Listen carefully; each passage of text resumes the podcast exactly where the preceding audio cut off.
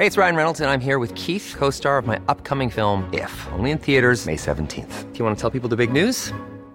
All right, I'll do it. Sign up now and you'll get unlimited for $15 a month in six months of Paramount Plus Essential Plan on us. Mintmobile.com slash switch. Upfront payment of $45 equivalent to $15 per month. Unlimited over 40 gigabytes per month. Face lower speeds. Videos at 480p. Active Mint customers by 531.24 get six months of Paramount Plus Essential Plan. Auto renews after six months. Offer ends May 31st, 2024. Separate Paramount Plus registration required. Terms and conditions apply if rated PG. A lot can happen in three years. Like a chatbot may be your new best friend. But what won't change? Needing health insurance. United Healthcare Tri Term Medical Plans, underwritten by Golden Rule Insurance Company, offer flexible, budget friendly coverage that lasts nearly three years in some states. Learn more at uh1.com. Det här avsnittet är sponsrat av Prime Crime, appen med tusentals svenska rättegångar. Dessutom läggs minst tio nya rättegångar till varje vecka, året runt. En rättegång som berörde mig det är taximordet i Enköping. En eh, 26-årig taxichaufför som luras ut till ett naturreservat och eh, blev hängd i ett träd. Och det är fem ungdomar som döms.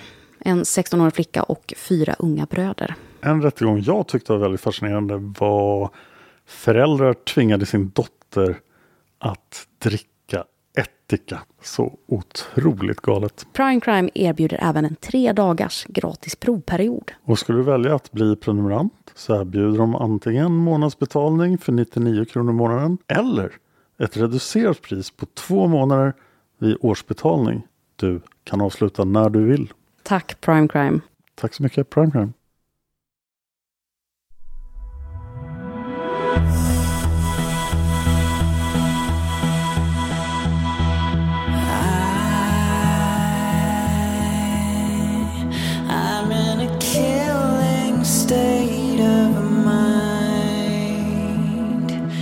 side.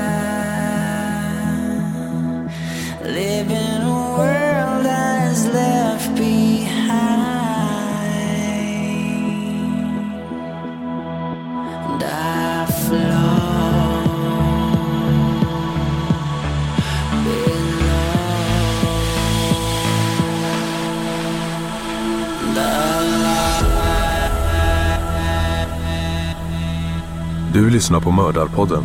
En podcast av Dan Hörning och Josefin Måhlén. Intro och bakgrundsmusik görs av Erik Segerstedt.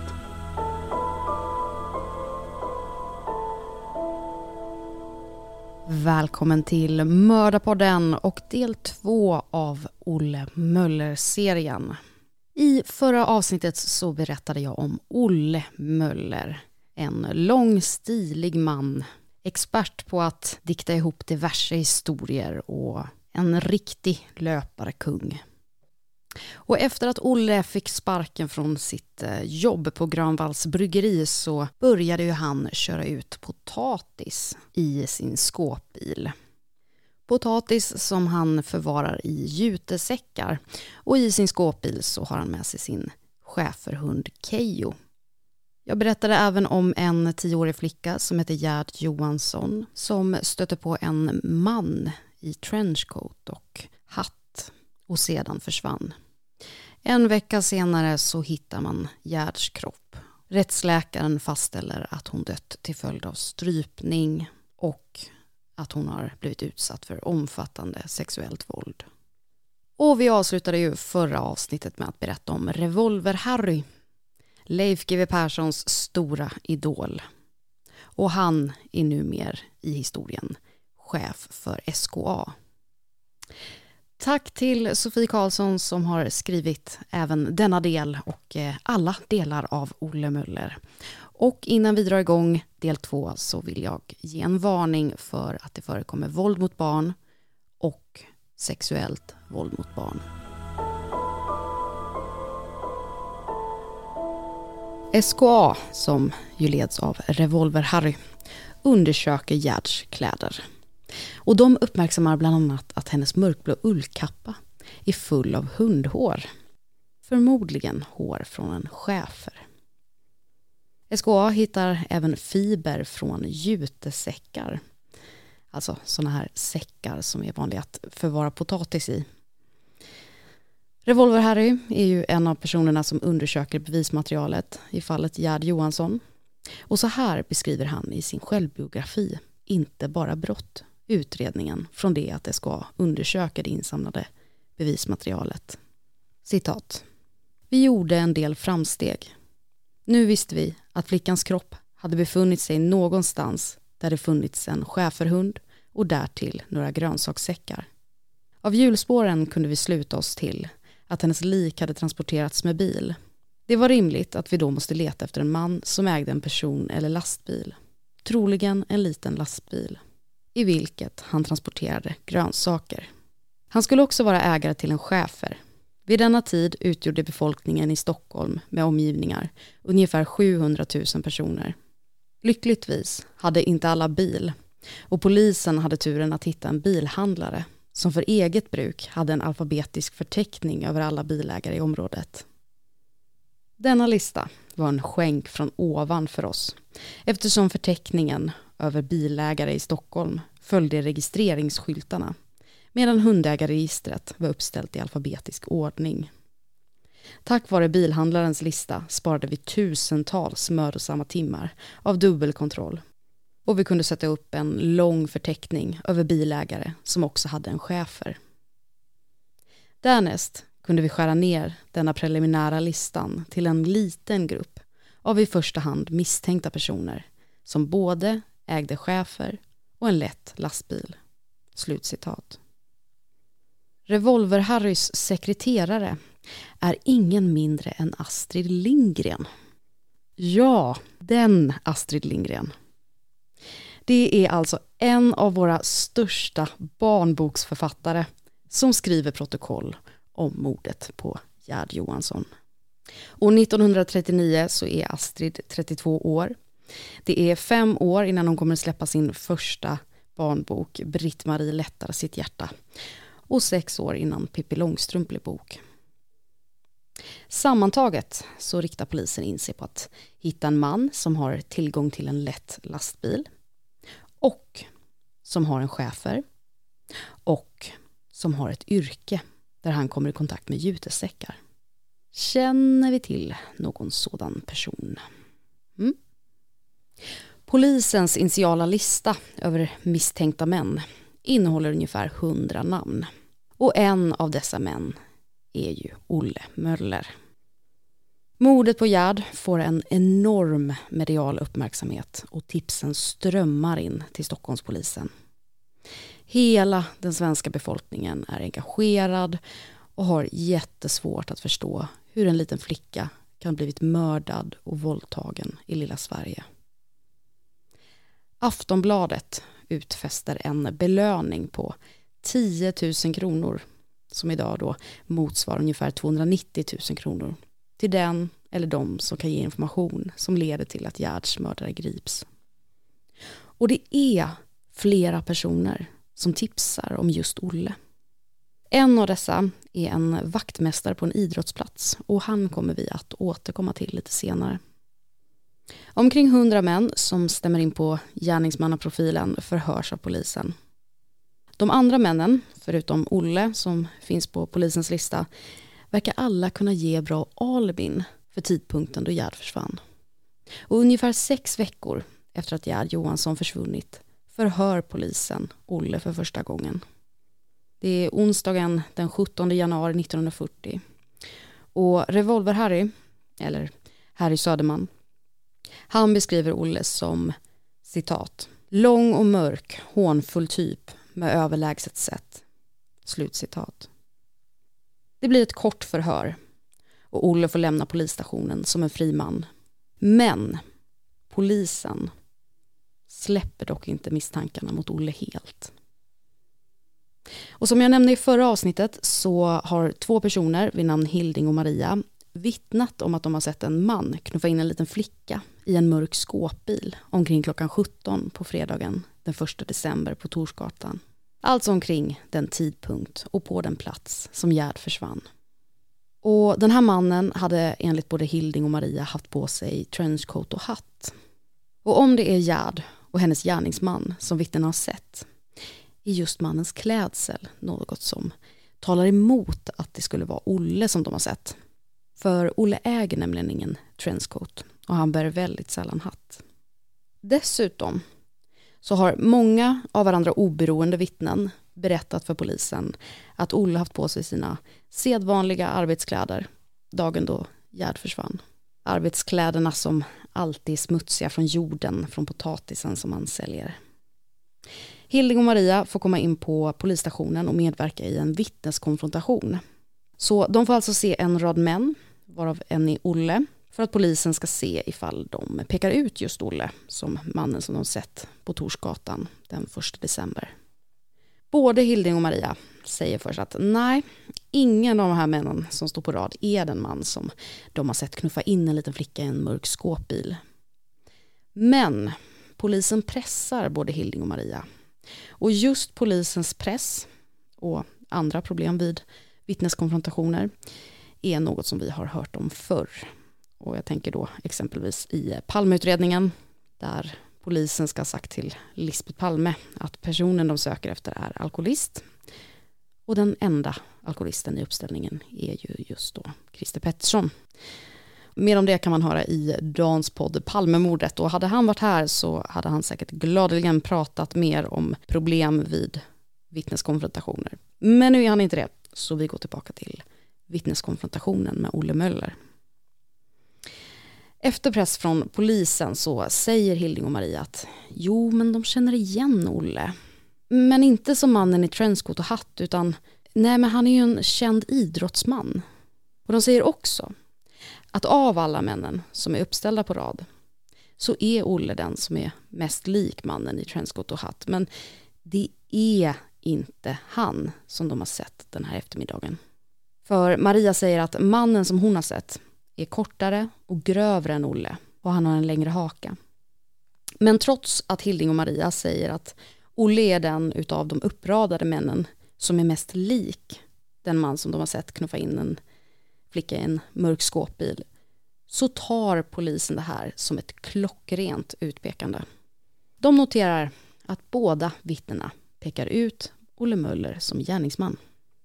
Men något som är värt att nämna är att Olle är den enda av de uppradade männen som har skägg, eller åtminstone skäggstubb. Och alla andra män är helt renrakade. Så han sticker därför ut. Och det här vet vi att det kan påverka en vittneskonfrontation om en av de här uppradade sticker ut, vilket Olle Möller gör. Hilding får även följa med polisen ner i garaget på stationen. För där har poliserna ställt upp en rad bilar, bland annat då Olles skåpbil.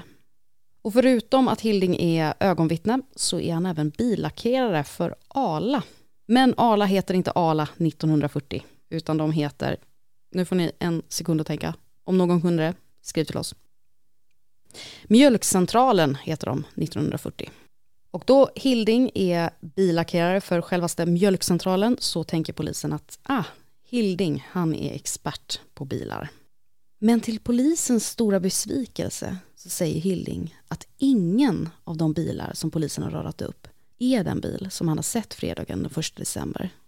Då blir polisen desperata och pekar på Olles bil och frågar något i stil med ja men är det inte den här då? Men Hilding han bara hånskrattar och understryker att han är säker på sin sak. Ingen av bilarna i polisens garage är rätt bil. Vidare så säger han att bilen som han har sett är av det tyska märket DKV och Olles bil är som jag nämnt tidigare en Ford. SKA med Revolver-Harry i spetsen har vid den här tidpunkten även undersökt den här Forden såklart. I den här Forden så har de hittat massvis med fingeravtryck. De flesta tillhör Olle, inga tillhör Gerd. I Olles skåpbil så hittar SKA även en hel del hundhår. Dessa matchar de med hundhåren som har hittats på Gerds kropp och SKA kommer fram till att hundhåren kommer från samma chefer, alltså från Olles hund Keyyo. SKA har även gjort avgjutningar i cement av hjulspåren som polisen har hittat vid Lötsjön, som Revolver nämner i sin biografi. Med hjälp av dessa har SKA kunnat fastställa vilken typ av däck som bilen som de tror att Gerd Johansson har varit i har. Däcken är från märket Goodyear och Goodyear är ett populärt däckmärke redan 1939. Kanske för att företaget grundades redan 1898. Men Olle har inga Goodyear-däck på sin Ford utan han har två däck av märket Continental, ett Michelin-däck och ett Firestorm-däck. Mot slutet av december 1939 begraver Helge och Vivian Johansson sin dotter Gerd i Sandborgskrematoriet i stadsdelen Gamla Enskede i Stockholm. Gerd har inte blivit kremerad utan hon blir jordfäst. There's never been a faster or easier way to start your weight loss journey than with PlushCare. PlushCare accepts most insurance plans and gives you online access to board-certified physicians who can prescribe FDA-approved weight loss medications like Wigovi and Zepbound for those who qualify. Take charge of your health and speak with a board-certified physician about a weight loss plan that's right for you. Get started today at plushcare.com slash weight loss. That's plushcare.com slash weight loss. plushcare.com slash weight loss. I'm Sandra, and I'm just the professional your small business was looking for. But you didn't hire me because you didn't use LinkedIn jobs. LinkedIn has professionals you can't find anywhere else, including those who aren't actively looking for a new job but might be open to the perfect role, like me. In a given month, over 70% of LinkedIn users don't visit other leading job sites. So if you're not looking on LinkedIn, you'll miss out on great candidates like Sandra. Start hiring professionals like a professional. Post your free job on linkedin.com/people slash people today. Millions of people have lost weight with personalized plans from Noom, like Evan, who can't stand salads and still lost 50 pounds. Salads, generally, for most people, are the easy button, right?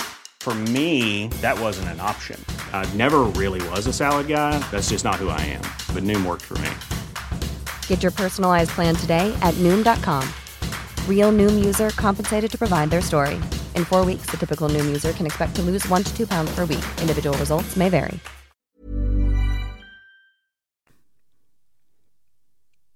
Något som polisen har hängt upp sig på med Olle är att han beter sig väldigt märkligt i förhör. De upplever honom som osympatisk och de irriterar sig på att han hela tiden försöker skoja. Dessutom ljuger Olle i polisförhör. Exempelvis så säger han att han hade avlivat sin schäferhund Keyyo innan den 1 december 1939. Och detta eftersom hunden hade blivit sjuk. Men polisen får reda på att Olle hade avlivat Keyyo den 18 december 1939. Alltså 17 dagar efter att Gerd försvann. Och det här är registrerat på en avlivningsanstalt som heter Hägsta och som ligger på Sveavägen i Stockholm. Och en avlivningsanstalt är ju, som namnet avslöjar, en plats där man avlivade djur. När Olle konfronteras med detta så säger han att han har uppgivit fel datum eftersom han vill undvika att betala hundskatt. Så det verkar alltså finnas någon form av brytdatum gällande hundskatten som jag nämnde i förra avsnittet. Dessutom, när personalen på Häggsta hade frågat Olle vad han hette så svarade Olle att han heter Olle Pettersson. Att eh, Olle har avlivat sin hund 17 dagar efter Gerd försvann och har uppgett ett falskt namn till avlivningsanstalten är något som polisen tycker är väldigt misstänkt. Enligt Olle så gav han felaktigt namn eftersom han mådde dåligt över att behöva avliva sin bästa vän. Och någonting som är värt att notera det är att uppgiften om att polisen söker efter någon med schäferhund läckte ut i media först den 21 december. Alltså tre dagar efter att Olle avlivade Keyyo. Så den 18 december så visste inte Olle att polisen söker efter någon som har en schäferhund.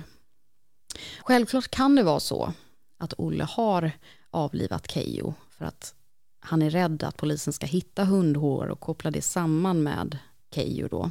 Men samtidigt så är SKA väldigt nytt. Det här är långt innan CSI och att han ens förstår hur kriminalteknik fungerar är ganska osannolikt. Men det finns mer saker som Olle har gjort som polisen tycker är lite misstänkt. Bland annat så har han gjort en ändring i sin träningsbok. För Olle gör nämligen noggranna dagliga noteringar över sin träning i en liten anteckningsbok med en kalender. På sidan för den 5 december 1939 alltså fyra dagar efter Gerds försvinnande, så skriver Olle citat. Promenad i dåligt väder, regn och snö, Haga norra, Frösundavägen, Duo, Sundbyberg, Karlberg. Tid, en timme, 25 minuter. Slutcitat. Om någon går den här rundan så kommer den personen att eh, passera Lötsjön där Gerds kropp hittades. Och polisen kan se att Dubo och Sundbyberg är utsuddade och överskrivna med Råsunda huvudstad. Och den här nya rundan då som är nedskriven, den eh, passerar inte Lötsjön. Under 1940 bygger polisen på sin utredning som bara växer sig större och större. Söndagen den 15 december 1940, alltså ett år och två veckor efter att Gerd försvann, häktar polisen Olle. Men det finns dock ett stort problem i polisens utredning mot Olle. Olle har alibi för när Gerd försvann. Det är en kvinna som heter Kristina Wiklund. Och Kristina berättar att under eftermiddagen fredagen den 1 december befann hon sig ombord på ett fartyg som heter Vega. Vega hade anlänt i Stockholm från Öland. Och det här fartyget skeppar bland annat, eh, ja, potatis. Potatis som Olle köper in och säljer vidare. Under fredags eftermiddagen så hade hon suttit ombord på Vega och druckit kaffegök med en kollega. Och när hon suttit där och njutit av sin kaffegök hade Olle, som hon träffat förut, kommit in och gjort dem sällskap. Kristina är säker på att det var den första december eftersom hon hyrde rum månadsvis och hade bytt rum den dagen. Hon är också säker på att klockan är omkring 17.00 eftersom hon hade kikat upp mot kyrkklockan och noterat tiden när Olle kom förbi. Och flera polismän försöker få Kristin att ändra sitt vittnesmål, för det här passar ju inte in i deras bild. De frågar gång på gång ifall hon är riktigt, riktigt säker på vilken dag och vilken tid som hon träffade Olle. Men Kristina är orubblig. Hon står fast i att hon drack kaffegök med Olle Möller fredagen den 1 december 1939 klockan 17.00. Men Kristina säger dock något som kommer att göra hennes annars så säkra vittnesmål problematiskt. Hon säger nämligen att hon även träffade en man som heter Lennart fredagen den 1 december. Och det som är problematiskt är att det är ställt bortom all rimlig tvivel att Lennart befinner sig till sjöss den dagen. Så Kristina kan omöjligen ha träffat den här Lennart i Stockholms hamn den 1 december. Nu har det läckt ut i media att Olle är misstänkt i fallet Gerd. Och när de får veta att Kristinas vittnesmål inte är lika säkert som man först trodde så skriver tidningarna rubriker som Olle Möllers alibi knäckt. Media går alltså ut med Olles fulla namn innan han har blivit dömd eller ens åtalat för något. Och jag kommer nu att citera en artikel från Svenska Dagbladet från den 17 december 1940. Citat.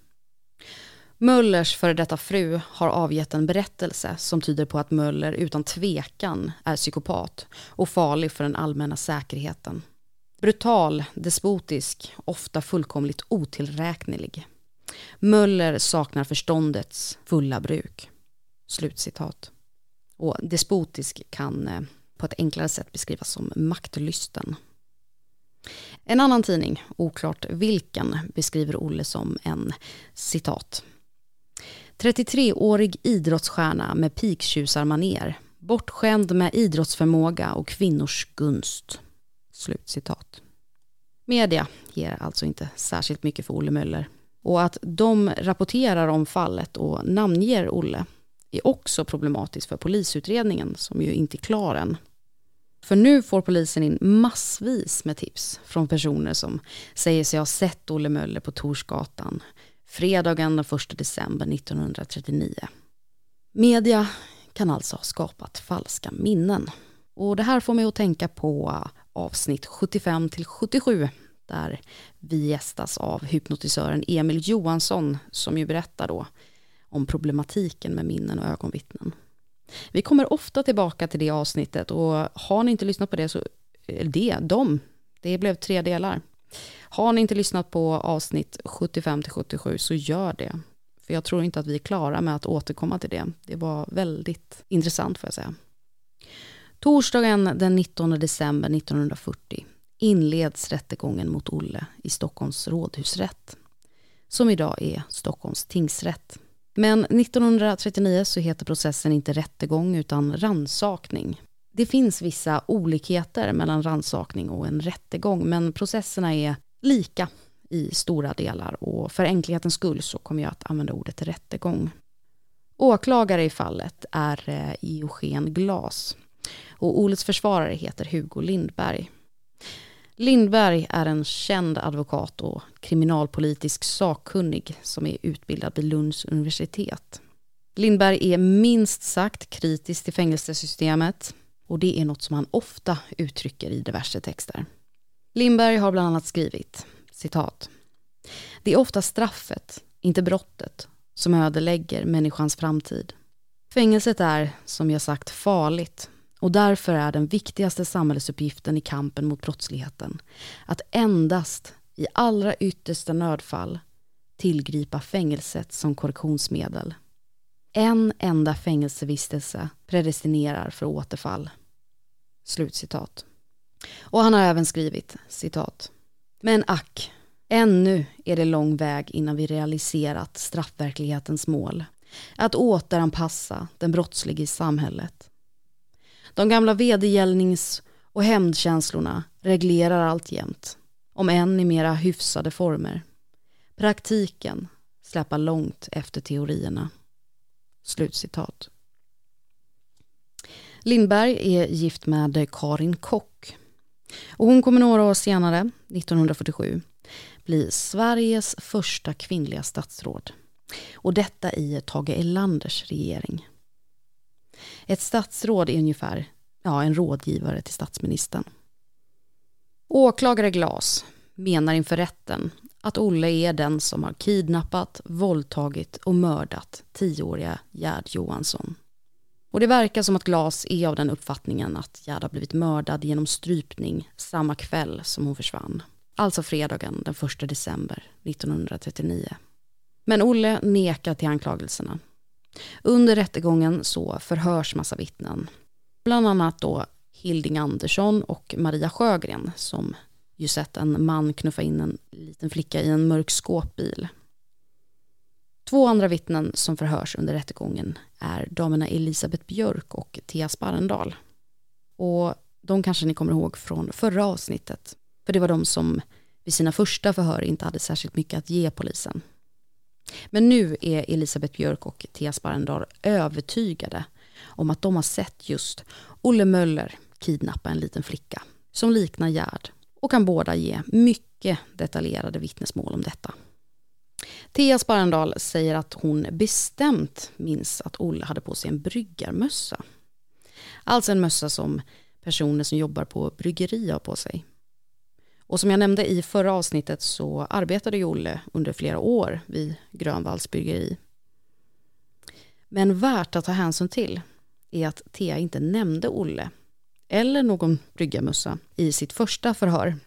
Och tidningarna har publicerat flera bilder på Olle just i en bryggarmössa under tiden som lett fram till rättegången. Och Thea uppger också att hon har sett Olle knuffa in Gerd på en annan adress på Torsgatan än de andra vittnena. Planning for your next trip? Elevate your travel style with Quince. Quince has all the jet setting essentials you'll want for your next getaway, like European linen, premium luggage options, buttery soft Italian leather bags, and so much more. And is all priced at 50 to 80% less than similar brands. Plus, Quince only works with factories that use safe and ethical manufacturing practices. Pack your bags with high-quality essentials you'll be wearing for vacations to come with Quince. Go to quince.com/pack for free shipping and 365-day returns.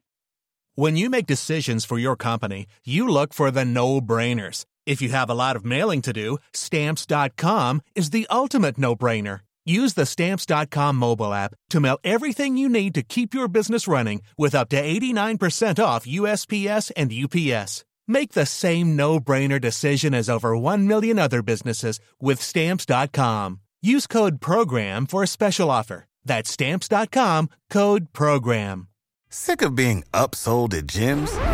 My guy, you're currently a base member. For $90 more, I can upgrade you to our Shred membership. For $130 more, you'll be a Swole member. And for just $300 more, you'll reach Sweat Platinum. At Planet Fitness, you'll get energy without the upsell. Never pushy, always free fitness training and equipment for every workout. It's fitness that fits your budget. Join Planet Fitness for just $1 down and $10 a month. Cancel anytime. Deal ends Friday, May 10th. See Home Club for details. Så ja, det är verkligen delade meningar, olika vittnesmål. Nu tror jag att ni börjar förstå lite av vad som komma skall. Men ni har ingen aning om ni inte har hört om det här fallet innan givetvis. Men det här fallet är så sjukt. Och nu verkar den där kommentaren som jag säger precis att fallet är så sjukt var en kommentar som jag säger jätteofta i Mördarpodden. Det här är inte sjukt på det sättet som jag brukar säga när saker och ting är sjukt. Det här är sjukt för... Äh, jag måste spara mig till mina slutord. Men jag kan säga så här. Det blir bara mer komplext. Om ni försöker att tänka, har han gjort det, och har han inte gjort det? Lägg av. Ni måste höra resten av delarna för att förstå att ni inte kommer förstå. Ja, hörni, där lämnar vi rättegången mot Olle Möller för nu. Men vi kommer att komma tillbaka till den i nästa avsnitt. Och då blir det mer om och men, för och emot och fler mordfall. Vi ses i nästa avsnitt.